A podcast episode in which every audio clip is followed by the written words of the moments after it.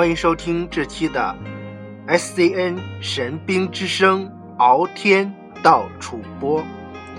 今天呢，我们其实没有什么特别重大的新闻要讲，但是有一个非常悲伤的故事为大家讲述。也就是这期节目为什么我们要讲这个呢？因为我在回家的路上，就是今天回家的路上，听到了一则由广播电台播出的一个栏目，里面提到的是叙利亚的一个小男孩在土耳其的沙滩上去世的故事。当时听了以后呢，真的是令我非常的伤心。然而，在叙利亚呢，可以说充满伤心和各种痛不欲生的那种的、那种的回忆，包括正在经历的一些，真的是犹如对于对于一个家庭来说，真的是犹如晴天霹雳般。也是非常非常非常突然的一个变化，所以说在这里呢，敖天感觉呢，生活在中国这么一个和谐社会里，突然就感觉“和谐社会”这个词，对于那些在战争中的国家，真的是非常非常的、非常非常的。一个非常渴望的一个词，也是每每天晚上做梦都想要实现的一个梦想，就是希望自己的国家国泰民安，过上那种平静悠闲的那种的生活。那个小男孩去世的前几天，他在地中海。偷渡的橡皮筏上，那个橡皮筏呢？由于载了很多的人，而且呢，对于现在我们来讲呢，就是已经属于超载的范围了。结果可能在海上遇到风，地中海的海上遇到风，这个样子，再加上人又是超载的，所以。很不幸，这个皮筏上的人，包括皮筏在内，整个都翻沉了。然后，这个小男孩的母亲也去世了。然后呢，被发现在土耳其的一个海滩的岸边。然后有一个。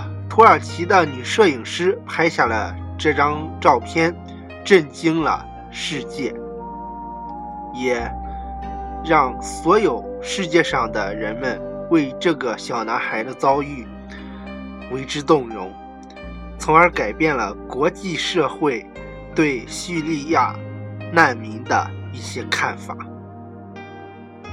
甚至在当时极力反对的美国。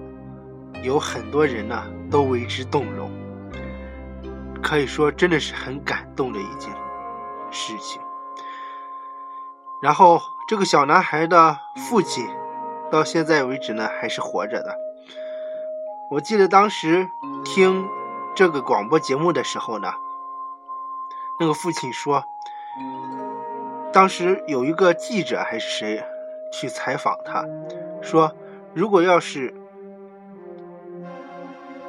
把自己，如果只剩自己的话，只剩自己的话，去做难民，去到其他的国家，真的就没什么意义了，因为他的妻子和他的孩子都已回到了叙利亚的科巴尼，真的是非常令人悲痛，但又充满感动的一件。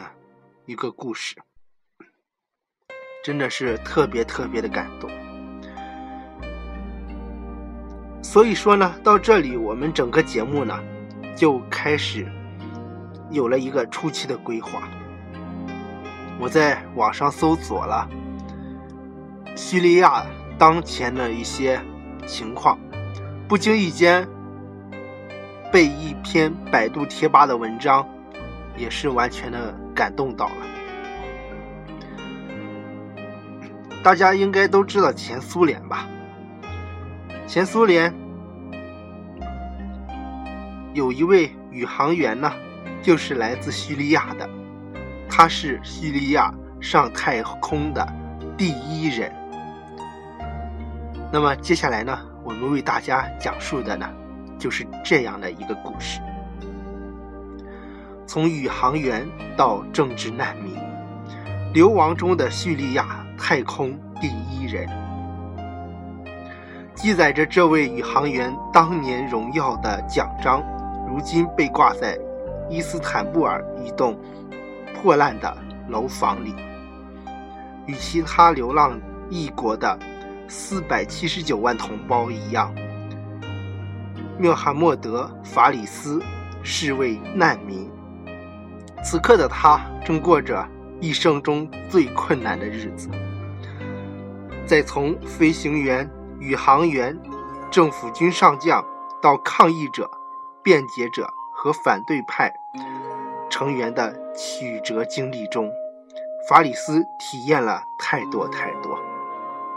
在叙利亚，法里斯是个民族英雄，以他名字命名的道路、学校和机场遍布全国各地。在这里，远离故乡千里之外，法里斯正在以比维戈为叙利亚。人民的生命安全而斗争。故事要回溯到上世纪八十年代，美苏关系已经回暖，双方甚至在讨论准备让苏联的暴风雪航天飞机与美国的空间站进行对接。但冷战仍对中东国家有着复杂的影响。一九八五年，沙特王子空军飞行员。戈尔曼搭乘美国探索号航天飞机升空，成为了第一位进入太空的王室成员，还得到了第一位进入太空的中东人和穆斯林等称号。同年，法里斯与其他候选人一起前往莫斯科郊外的星城，参与苏联为盟。盟国设立的国际宇宙宇航员训练项目。那时，苏联在军事上支持着巴沙尔·阿萨德的父亲老阿萨德。阿萨德家族的信仰是伊斯兰教中阿拉维派，而法里斯属于代表着叙利亚百分之八十人口的逊尼派。法里斯在加加林宇航员训练中心的表现最为优越，俄语也说得很流利。但另一位阿拉维派飞行员同样通过了层层筛选。老阿萨德派来一位代表，宣称许给法里斯和其他诱人的军衔。然而，苏联人夺回了该决议。选择将法里斯送上太空。两年后的一九八七年，随着联盟 TM-3 载人飞船的发射，法里斯成为了第一位进入太空的叙利亚人。他在太空中度过了七天二十三小时零五分钟。他携带的一小瓶源自大马士革的沙硕，则成为了。第一粒进入太空的泥土，无数中东百姓观看了他与总统的天地对话。指令长穆罕默德，我很高兴，我相信叙利亚人民也一样高兴。你正在做的是让整个阿拉伯世界都感到高兴。我希望你能告诉我，在离地球那么高的地方，你能看到什么？尊敬的总统，我很高兴，此时能看到我热爱的祖国，我能看到那美丽的海岸线、山脉和平原，我能看到贾普莱和戈兰高地。十分广阔，十分美丽，我感到非常高兴。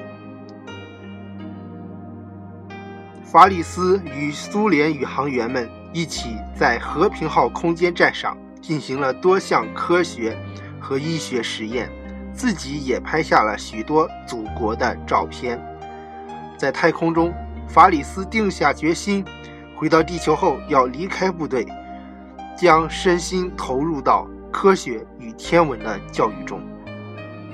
他说：“他在太空中感受最深的就是空间站名字所表达的和平。当你从窗口中目睹过整个世界，就不再区分我们与他们，不再理会政治，只是。”此后的中东局势出乎他的意料，法里斯之后也没有别的阿拉伯人进入过地球轨道。法里斯回到地球后，成为了叙利亚人民心目中的英雄。在当选宇航员候选人之前，他只有只有过两年的战斗机飞行经历。出身平凡的他。凭借自己不懈的努力，将银河里的星星摘到了肩章之上。他问总统：“能不能让国家设立一个太空科学机构，带领叙利亚人更多的了解宇宙？”总统很干脆地击碎了法里斯的梦想。老阿萨德希望他的人民缺乏教育。保持低下的文文化水平，即便让百姓想象这么一个太空科学机构的存在，对他的统治来说也太危险了。他被分配在了空军学校，每天教年轻人们驾驶战斗机，什么影响力也没有。小阿萨德在两千年继位后。法里斯成为了高级军事顾问。法里斯希望自己将来能平静地退居学术界，但内战忽然在他退休的前夕爆发。时任空军上将的法里斯劝总统做出和平的变革，但有着阿拉维派军人之称的总统根本不会听他的话。法里斯前后策划了多次潜逃方式，但都因为考虑到妻儿的安危而放弃。二零一二年八月，他第四次变节终于成功，揣着自己的列宁勋章和苏联英雄称号，与家人一起逃到了土耳其境内。如今的法里斯仍是叙利亚军衔最高的。辩解者，在过去几年里，法里斯视俄罗斯为敌人，也拒绝了西方团体意图不轨的支持。他只参与叙利亚反对派组织和非暴力活动。谈起自己的故乡阿雷皮，人类最古老的定居地之一，法里斯的眼角闪烁着泪光。他说。我的梦想是能回到祖国，坐在自己的花园里，看着外面的儿童玩耍。谁也不用担心有炸弹，我们会看到这一天的。我知道，我们会看到的。叙利亚文明有着上万年的历史，他会在阿萨德的摧毁下活下来。他见过更可怕的战争，但如今那些古城已经时日不多，仅存的也只是只剩渺茫的希望。在高处感到地球渺小的时候，我会打心底觉得自己能够改变世界。法里斯说：“但这从不容易。”法里斯如今流亡在伊斯坦布尔。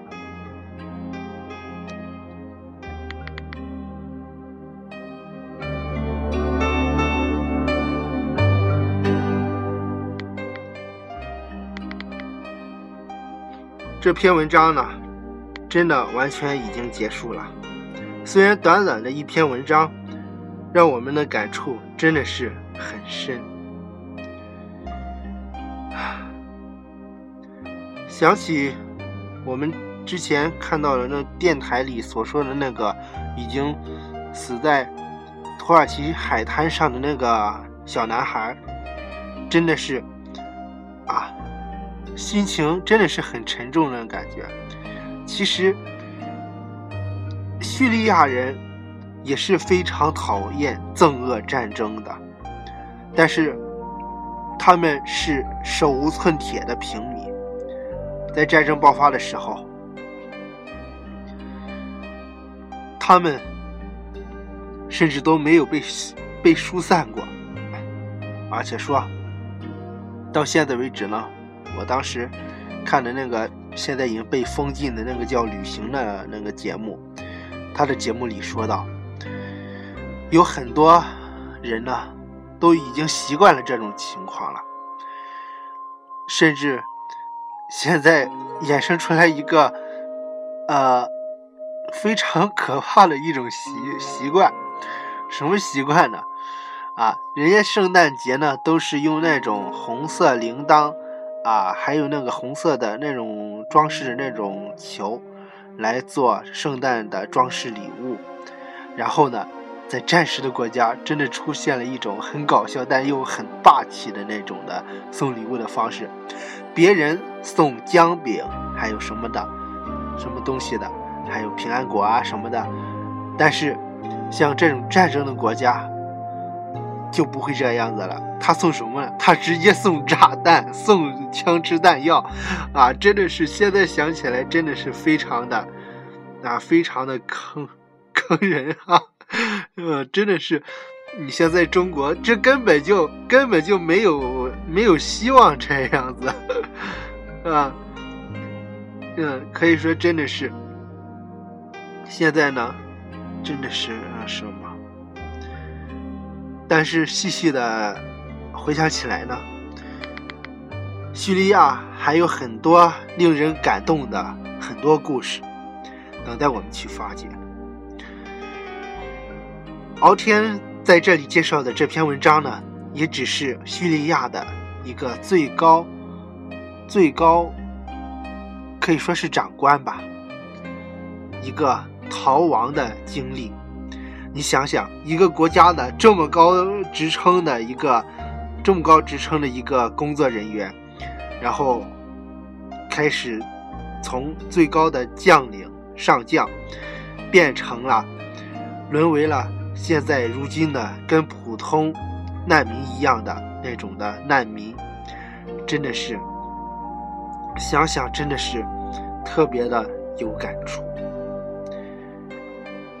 啊！好了。本期的 S N 神明之声敖天道主播为大家介绍的故事呢，就到这里了。也欢迎大家关注 S C N 神明之声新浪蓝微实名认证官方微博。如果大家有希望和敖天互动的，也请关注 S C N 敖天的实名认证微博。更多精彩，值得期待。SCN 神明之声离不开你们的支持，你们的支持就是我们更新的最大动力。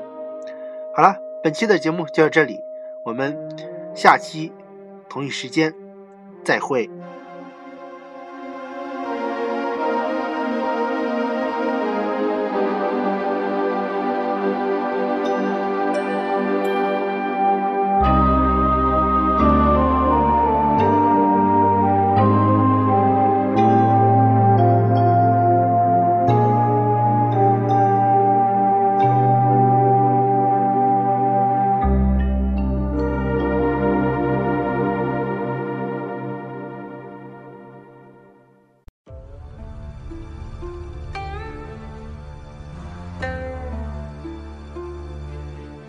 本期节目就到这里，更多精彩，敬请期待下期节目。S N 神明之声，期待你的继续收听。欢迎大家继续收听 S N 神明之声网络电台播客的其他节目内容，更多精彩在等你发现哦。时不时的翻看一下历史节目，也会发现更多的、更多、更多精彩的节目。好了，本期节目就到这里，下期同一时间再见。